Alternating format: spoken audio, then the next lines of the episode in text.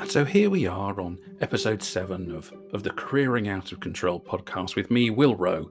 And, uh, and today I'm joined by another Antipodean. Uh, we, could, we just couldn't get enough after, after episode six with Angela Boss. Today I'm joined by Justin Morris. Uh, Justin is an ex Microsoft MVP. Uh, he has a specialism within Microsoft Teams and uh, Unified Communications. His ex modality has worked uh, here in the UK and overseas uh, back in his home country of uh, Australia. And he's just recently joined uh, Microsoft uh, as a Microsoft Teams meeting ranger. Uh, and I'm fascinated to hear what he has to say about his career so far. So, so welcome to episode seven of Careering Out of Control with me, Will Rowe. happy 2021, everyone. So I am absolutely over the moon to uh, to welcome Justin Morris to the Careering Out of Control podcast. Uh, Justin, thank you so much for coming on. Um, and, uh, and, and what on earth made you fancy fancy doing something ludicrous like this? Yeah, thanks a lot for having me, Will. I, I saw that you started this podcast and you had Tom Arbuthnot and Steve Goodman and a few other scraping the barrel, mate. Just scraping the barrel with them. You know what I mean? Total total rock stars those guys are. So I thought uh, I thought so. You have some sort of peers and um, colleagues of mine in the industry over the years. Uh, I thought I might offer my own experience and, and see if I could uh, help some others and listeners out there um, continue their career journey. Really. Well, fantastic, and thank you so much for uh, for for taking the time to to, to have a chat. Um, for those people who haven't come across you before, do you want to just tell everyone a little bit about who you are? Yeah, sure thing. So I'm a, a Microsoft Teams specialist uh, based in the UK, uh, but you'll notice from the, the accent, I'm not a, a native um, to the Isles, uh, originally from Australia. And this is sort of my second tour of duty to the UK, having first arrived in 2009.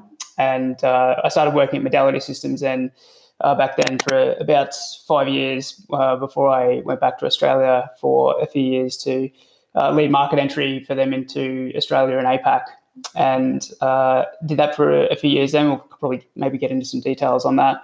Uh, and then came back to the UK in 2018 when my wife and I found out we were having our um, our first child, and so came back to have a bit of family support around us, uh, and have kept on the Microsoft collaboration. Uh, in that entire entire time. Um, I was a Microsoft MVP for about six years between that stint in UK and Australia and uh, then most recently uh, spent some time at uh, Accenture in the Microsoft Business Group. Um, and now uh, soon to be joining uh, Microsoft in, in January in the customer success team. Fantastic. Well, congratulations on uh, on on that move. And um, and for those of you that that were unaware, Justin was actually present during my first ever user group talk, which which went so badly that uh, that it actually scarred me emotionally, and I've still never quite got over that. Um, I'll tell you about that another time when when perhaps we have more time and, and I run out of guests and just get drunk and record at three in the morning. Um, so so so yeah, um, Justin. So so give us a, a bit of an understanding then of kind of how you've got to here. You touched on it just just a second ago in that you started at Modality, but how has your role actually changed? I guess over the past over the past ten years. Yeah, so I think a recurring theme for me has been one of sort of launch pads of different levels of challenges. I would say. Yep. Uh, so I started off my career very much in a, a, technical focus, and actually started out in exchange engineering. Um, so I was fixing exchange services, a service that had broke down on um, SMB service for small businesses based in Melbourne.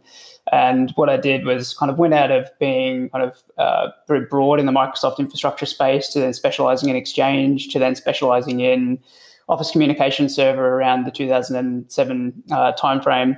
And we're still kind of really focusing on being uh, excellent technically, essentially, and um, mm. providing really good experiences and solutions for, for customers and that. Uh, and probably every sort of three, three or four years or so, I'd take a bit of stock of where my career was and how satisfied I was with the work that I was doing, and look at what the next sort of jumping off point might be for me, whether that was uh, to go kind of deeper technically or to um, look at more of a sort of SME around a specific part of um, Microsoft UC, or to then take a, a step into pre-sales or something more sort of sales focused. And so I've always sort of done that a bit of like current state assessment every few years Mm. And uh, what I did was at the the time I'd sort of probably yeah around 2009 to 2014 uh, I was in consulting and customer facing at Modality and delivering some pretty big projects of sort of tens of thousands of seats of uh, of Lync Voice at the time, uh, and kind of really I think got some really good experience of what it takes to do that successfully, both from a technology point of view, but also from an adoption and getting into the hands of people and getting them actually uh, delivering kind of real outcomes with that. And uh, at the time, I uh, was pretty happy with that. And then my then girlfriend, now wife, uh, is she had always loved to um, have a, a, chance to live in Australia. And uh, she said to me, "Look, uh, why don't we give that a go?" And I said to her, "Well, if we're going to do it, I wanted to do something pretty epic career wise." And uh, looked at some considerations of do I join an existing uh, kind of UC partner based in Australia, or do I look at some other kind of more wild and sort of bold options? And um, I loved what Modality was doing from a services and software point of view, and the brand that we had, and people and culture. So actually, what I did was I approached uh, the two co-founders and said, "Why don't you take a chance on me to actually um, lead the, the launch of Modality in Australia?" And prepared a bit of a business plan and kind of what the case was going to be to to make it work. Uh, and they they gave me an opportunity to do it. And I think at the time they probably thought, how much damage could this guy do, really? um, at the time, uh, as I had no no sales or business or management experience at all, had really uh, just come straight off a, a, client project. And thought I know this space pretty well. I know our company, uh, and I know kind of how to do some co-selling with Microsoft. So let's go out there and give it a crack, really. And uh, I just had to kind of hit the ground running and, and learn from experience. Uh, unfortunately, I still had a network in Australia that I could take advantage of and got some really useful initial introductions into parts of Microsoft and other partners there that allowed us to generate those first few um, deals and opportunities to sort of grease the tires and, and, get some revenue in. And we were fortunate that we had a, a really uh, trusted global client that needed our services in Australia at that time as well. So it kind of got us uh, some runs on the board initially and allowed us to then sort of build a brand and some client credentials to uh, take on some more work. Uh, but there were definitely you know, some lessons and failures along the way there that I had uh, through being a very much a techie focused kind of person um, mm-hmm. and learning what it takes to to generate pipeline, kind of qualify leads, uh, move those leads through to an actual one opportunity, and then hire a right team to actually deliver that project successfully and get a good outcome at the end. And the client to be able to stand up and say, yeah, yes, Modality and the team uh, did a great job and recommend them to kind of future clients as well. Uh, and there were some things there that, yeah, I sort of made some mistakes on and learnt just by kind of um, burning my hands a lot of the time. Uh, and that was it was something that I, I really enjoyed that into that, that challenge over the sort of four or five years, kind of being the country manager and growing and leading that business. And then uh, got to about a time in 2018 when I was looking what we were doing as a company, but then also the inflection point that occurred for uh, the Microsoft UC partner space, where there was the communications partners and the, the companies that specialized in Lync and Skype for Business, and the collaboration partners that specialized in SharePoint and one of more collaborative kind of uh, elements of Office 365. And with the launch of Teams, that was all starting to converge very quickly. And so each was trying to work out how the other one does what they do and how they make money out of it. And um, was really successful on the on the communications front.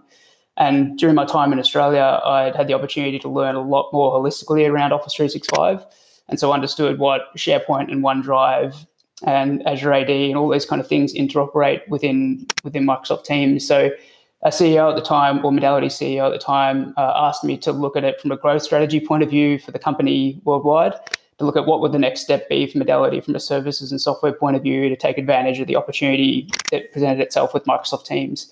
Uh, so he put me into a global strategy director role. And then that was the time when I came back to the UK in 2018. So kind of moved from a sales business management focused role into one of more what's the next horizon look like for the company? What's Microsoft doing? What are the competitors to Teams doing? How do we pivot and take advantage of this? And actually then uh, pivot our people as well and the skill set and the learning that they need to be able to deliver really good teams projects. Uh, and so I did that for about a year as well. And that was a really good experience to kind of really look at the market quite broadly um, and what that means as a, a partner business. And then uh, at that time, I then looked for a new challenge and uh, said to myself, I've, my entire career has been built around um, services and consulting. And I thought if I wanted to go big, and this has really been a recurring theme of mine, is kind of through my career, look at what does the next rung need to be in the next, next launch pad. Uh, and so Modality was really successful, uh, is a really successful consulting and services business. Uh, but what is the um, the kind of what is the, the, the tier zero, tier one kind of league of consulting and services companies? And from a Microsoft point of view, really, um, that is Accenture. And so um, an opportunity came up uh, to join Accenture's Microsoft Business Group, which had been newly founded. And uh, I joined there um, in, an, in, their advisory practice uh, to look beyond actually just Teams and, and Office 365, but across all the clouds. So looking at, uh, from a client perspective, what their growth ambition is and what they want to do as a company in terms of growing revenue or reducing costs or improving the customer or, or um, employee experience, and then what elements of the Microsoft platform can bring that to life. So, if it's around engineering and manufacturing, what parts of Azure would be required to build out a new uh, product built on IoT or something like that, or what parts of Dynamics 365 will trying to transform the customer experience. So, it allowed me to go super, super broad, left and right between all the clouds, all the solution areas, and really understand it from a, a client business outcome point of view, things that really matter on the balance sheet and the P&L. Um, and so that really that experience was really, really uh, very valuable from a sense of thinking about what matters to the client's C-suite first, and then looking at what the Microsoft solution would be to to bring that to life um, in the end goal. Uh, so that's kind of something that then got me just super broad across the real intersection of technology and business quite generally. And um, then in the last six months or so, uh, this, this opportunity came up at Microsoft to to join a new team that's focused on um, just meetings and calling with teams. And so it was a little bit of a kind of a reflection point for me career wise to look at. Well, now I understand everything left to right across all the Microsoft cloud solutions but I've built my entire career around this comms and collaboration space, and it's the stuff that I know really well. Um, and it was really just sort of a stars aligning career moment, really, where uh, an opportunity to join join Microsoft came up, uh, and I thought, look, I've I've worked around Microsoft my entire career in partner businesses, uh, and the opportunity to actually um, kind of uh, put a blue badge on, as uh, as people say, and work at Microsoft um, in a a role that just fits me perfectly career wise and is in my real kind of passion spot um, was something that I, I, just had to explore and, and, chase down. So I'm really excited for this new role. And it's a team of um, people across the globe that are really kind of helping customers do more specifically with meetings and calling on teams. So I'm really looking forward to this new challenge. In terms of your career, you started out quite specific around messaging, moved into UC, and then as you've progressed, you've gone much wider and come back almost and, and sort of shrunk, which is interesting because uh, certainly from talking to Tom in in the first uh, podcast, what seems like many months ago, um, he was saying that you know he sort of reached that point of himself of, of sort of moving broadly. But for you, you know, you've you've found. Yeah, I think for me it came down to daily practical focus on the work that I was doing. Yeah. And uh, at Accenture, I was focusing primarily on um, comms media and aerospace and defense clients. And so in that role, I had to understand what the industry and the client influences were and the things that were really kind of driving them growth wise and um, changes and uh, moves being made at a board level.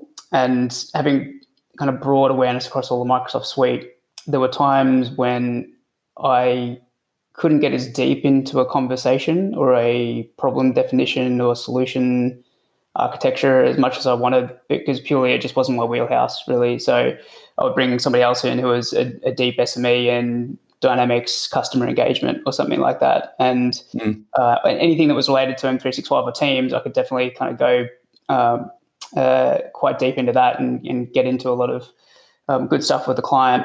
Uh, so I really, I think from a, a practical point of view, it was the the the conversations I was having, the work that I was doing, and outputs and things uh, required some real focus and some deep understanding. Uh, and so it, it, it, meant sort of doubling down on on what I loved and what I knew best, really. So, would you go back into that broader role? Do you think?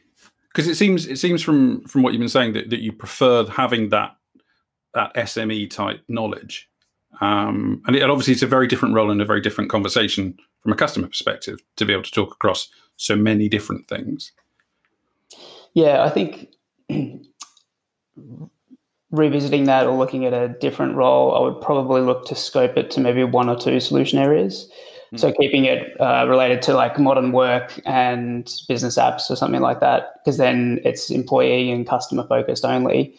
And uh, then things like you know Azure data and AI apps and infra uh, are the, the, sort of realm of more like a cloud solution architect um, versus somebody who's more kind of user and uh, and customer focused because uh, I think that sort of allows you to to maintain like a good level of sort of T-shaped skill set and knowledge mm. where you can have broad across those two solution areas, but maybe like a a um, uh, what's called like a major and a minor really of those to what you would really specialize in because uh, I think it's and, and, there's roles within Microsoft that are similar to this as well. Like the account technology strategist is somebody um, in Microsoft who is broad across all the clouds, but understands what the client's business and technology strategy is, and which parts of the solution areas will will bring that to life and achieve that.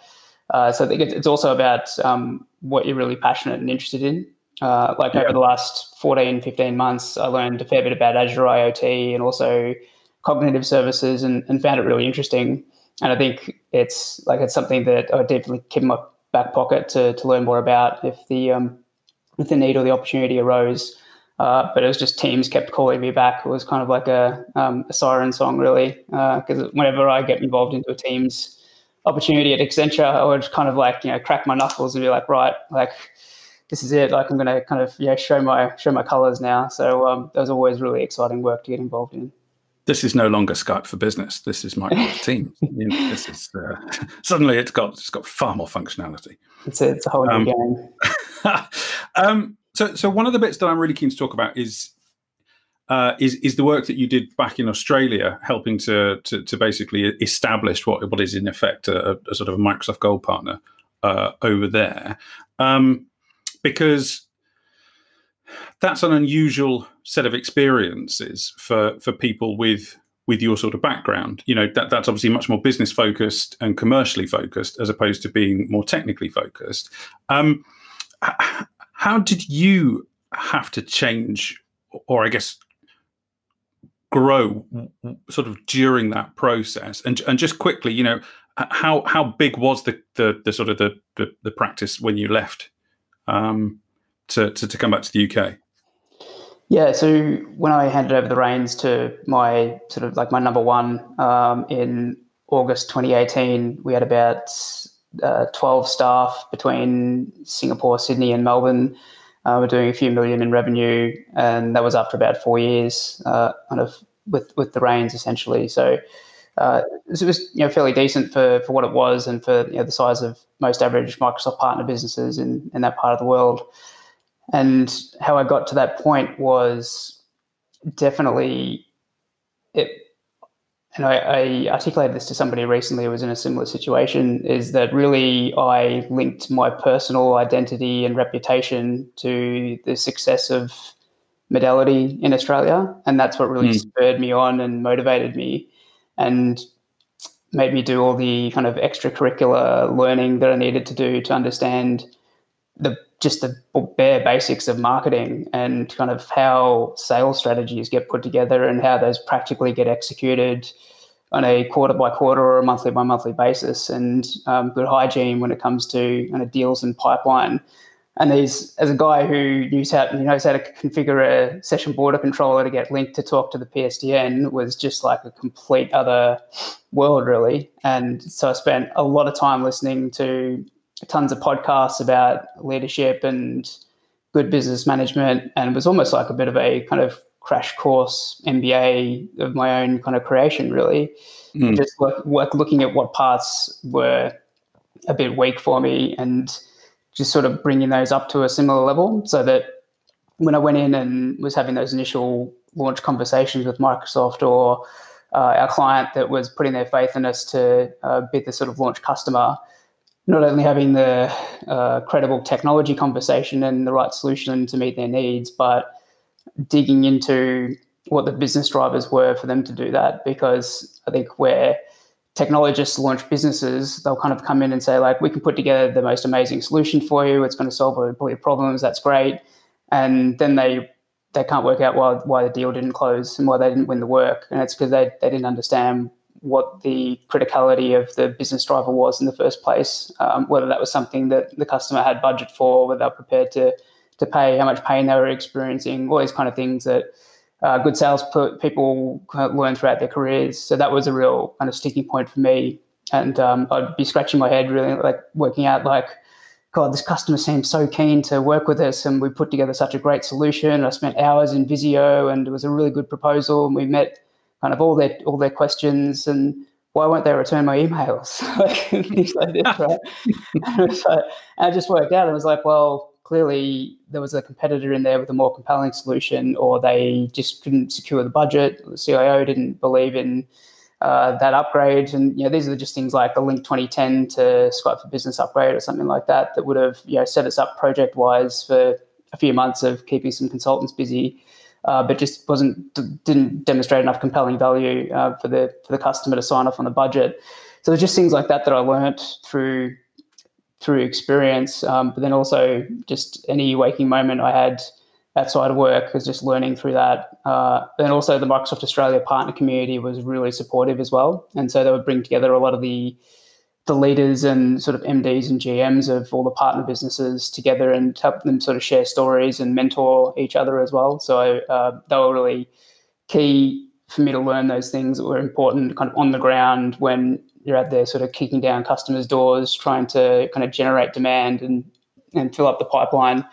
Uh, it was something that I just had to, tick off the sort of three or four things around leadership, uh, business management, finance, sales, and marketing, and just go in deep and just approach it like I would have a tech uh, a tech subject really. Like four years ago, learning about how a Lync edge server works and how the ports and protocols all line up. I just kind of took that same mindset and started applying it to business principles. And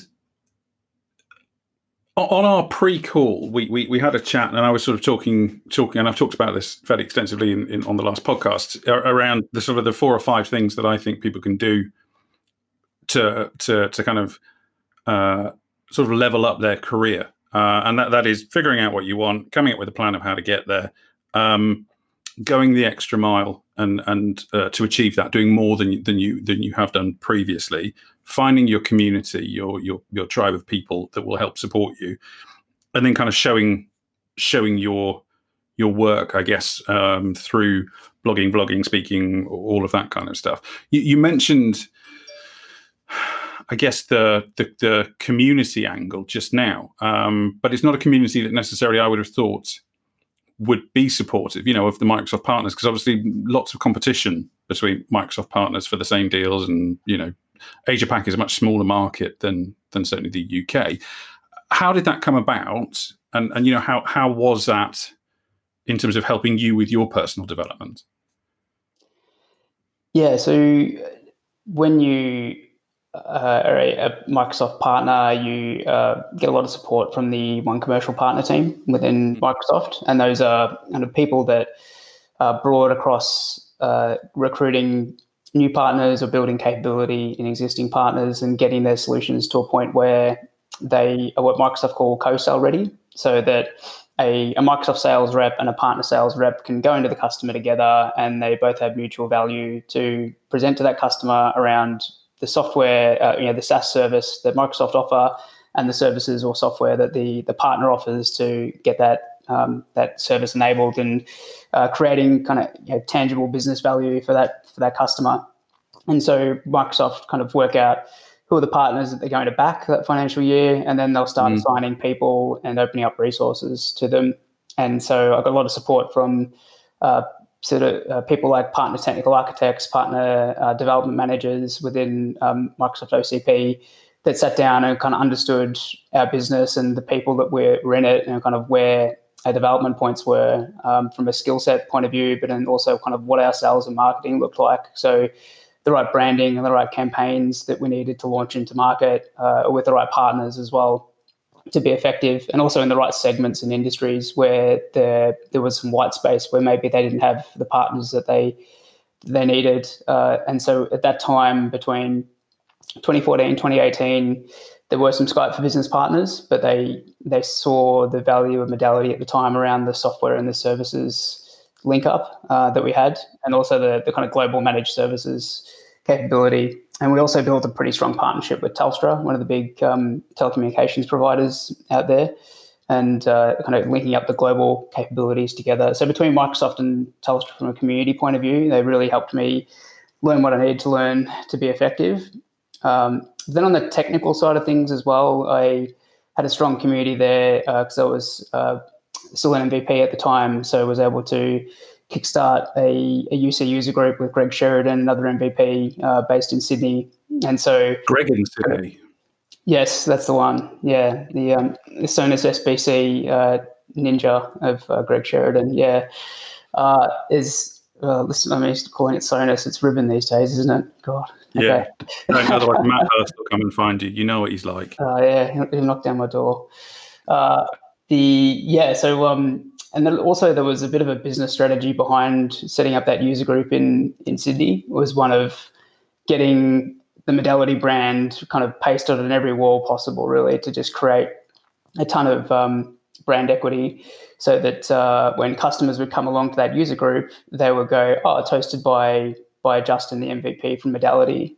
And so when they got to a point where they needed some help around capacity or capability in Microsoft UC, they, you know, would be the first one they would call. So it was a bit of a, an agenda behind kind of creating all of that.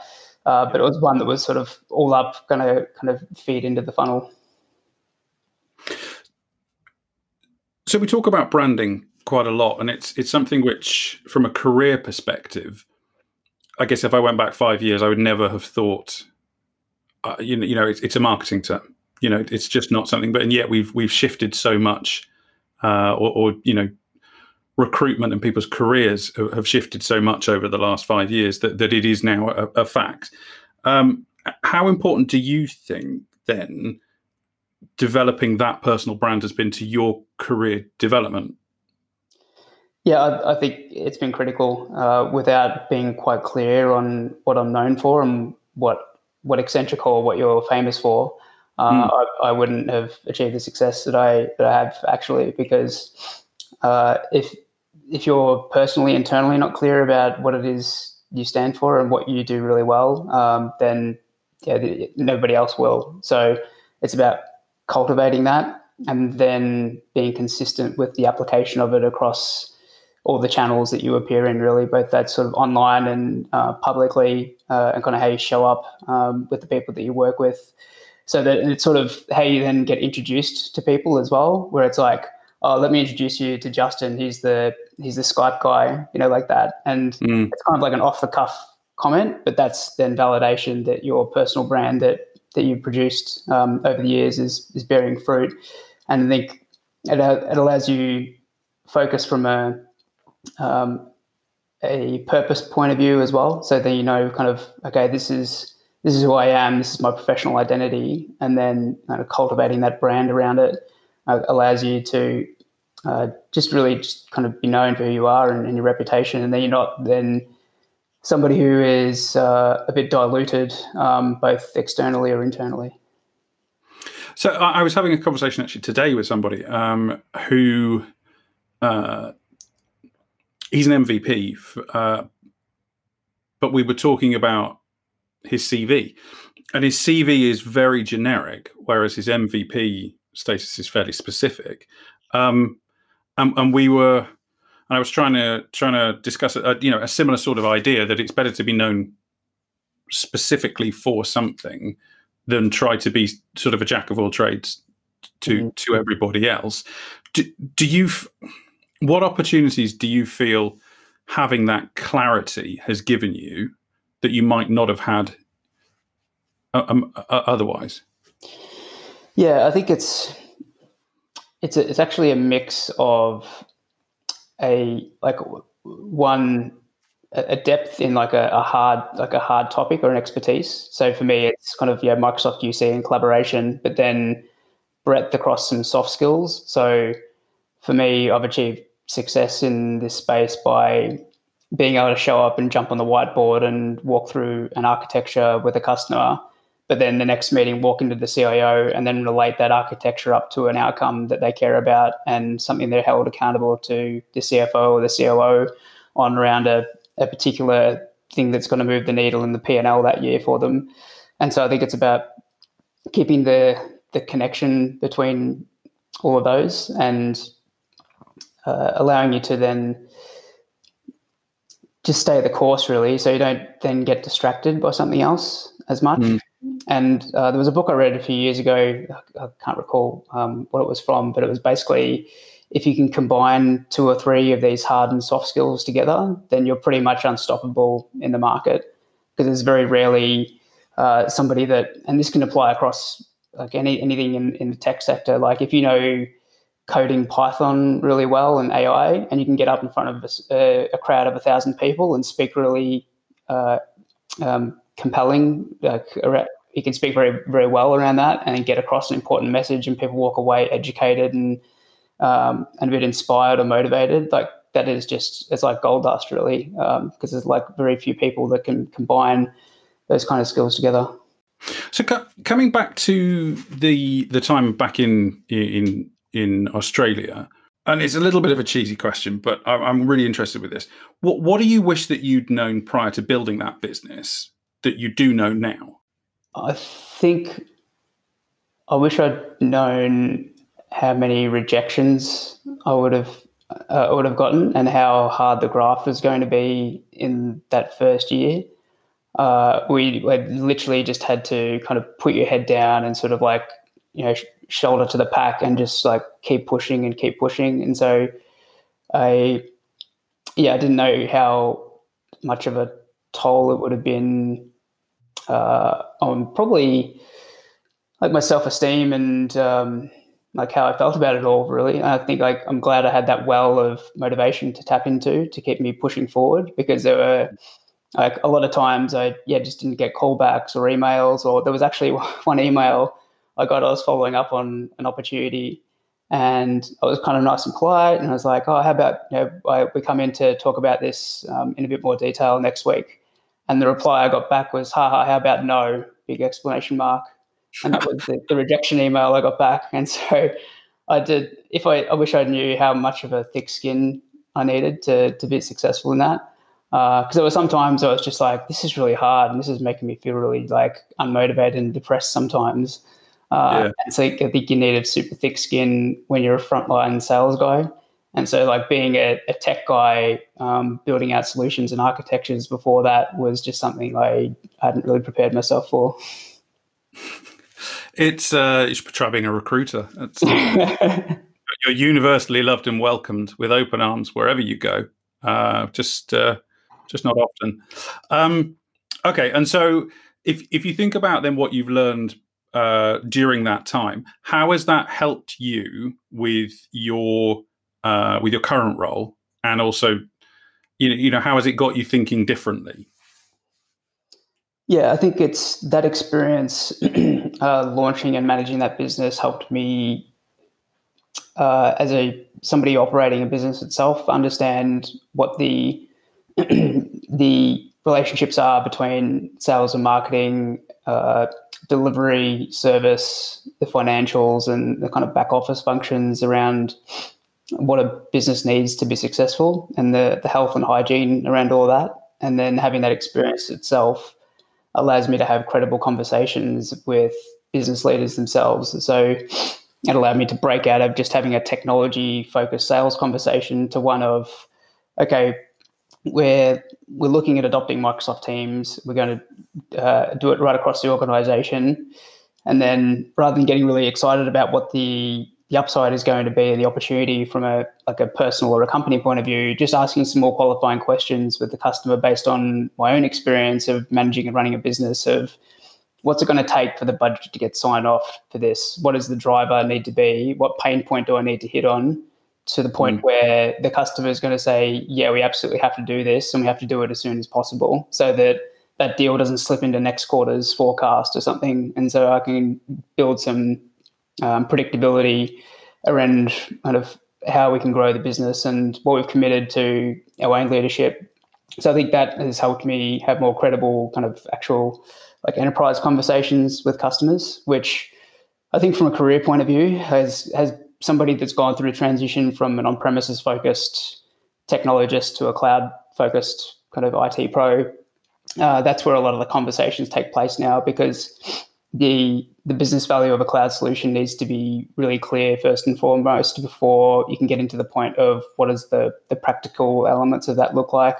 So, and this is something that I've, I've learned at Accenture over the last 14 months of getting really clear around what is it the, what's the problem we're trying to solve and what is the case for change.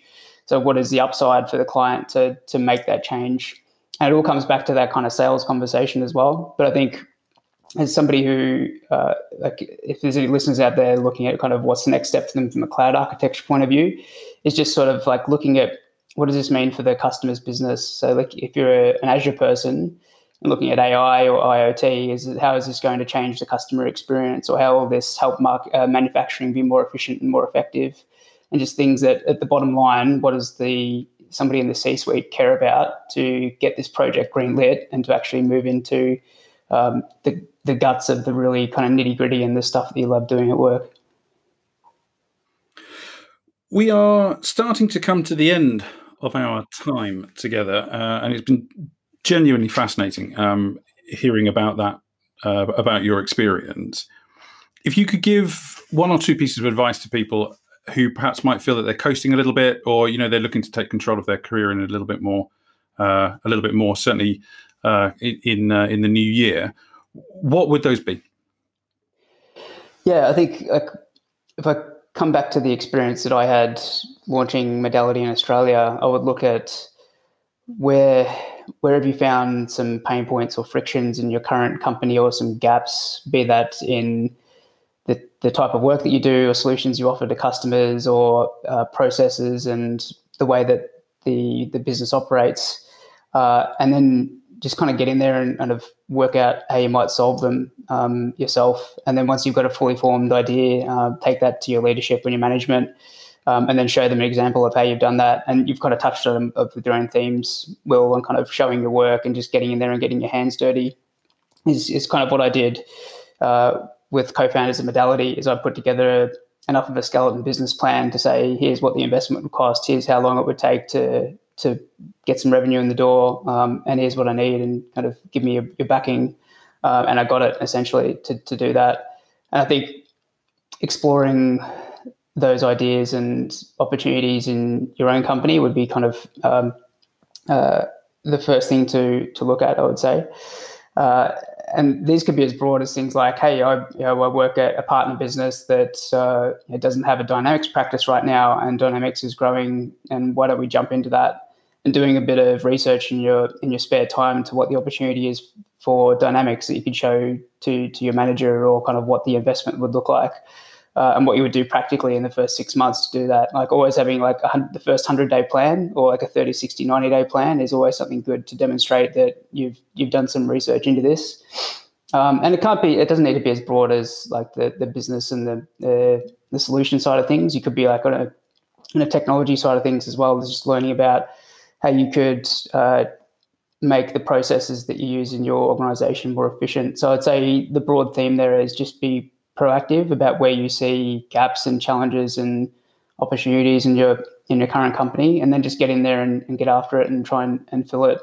Because uh, coming back to your point, um, the the the best way to create the kind of new career opportunity or the new role for, for yourself is to, to, just get in there and start doing it and get your get your hands dirty and show that you're um, kind of going beyond uh, what your current job is. So just to recap that, what you're suggesting is you could look at your existing business and kind of spot where the gaps might be, figure out what it is where you might fit into that, and then start doing it and, and demonstrating the value to yeah. to the employer. Yeah, I think yeah, I think that would be a, a good thing to do. Like if I was looking at somebody who was uh, yeah, coasting, like you said, a little bit in my career, I would look at where the adjacent opportunities might be or the ideas um, to to look into, where you had a bit of an idea of what the potential might be, um, and then just go out there and explore it and start doing it. And um, I think really really good companies, their, their, cultures will definitely recognize and reward that. Like uh, if you're working somewhere where you come up with an idea and you've done the research and they tell you to get back in your box, then um, maybe they should give you a call, Will. Well, mate, look, listen, I, I am frequently available, you know, 24 7, you know, always on LinkedIn. Uh, so, um, so, yeah, and uh, you, you, should you should give me a call, mate. Microsoft's not all, not all it's it's cut out to be. they won't even deal with me. So nightmare. Um, Justin, thank you so much for taking the time. Uh, before we go, I just wanted to say that that I think, from a career perspective, it's fascinating that that, that two of the biggest moves of your career have been have been uh, architected by your wife. Um, mm. but um, I just wanted to say thank you so much for coming on. Um, really fascinating insights uh, for, for, from from your career, um, and I'll, I'll genuinely look forward to speaking to you again in the near future. Cool. No worries, Will. Yeah, it's been a pleasure. Lovely. Thanks very much, mate. Cheers. What for me is very interesting about uh, Justin's career is that he started off doing something quite traditional, um, technical person, moved into consultancy, um, moved into uh, the usual sort of pre-salesy type stuff that, that people frequently do when in the partner space.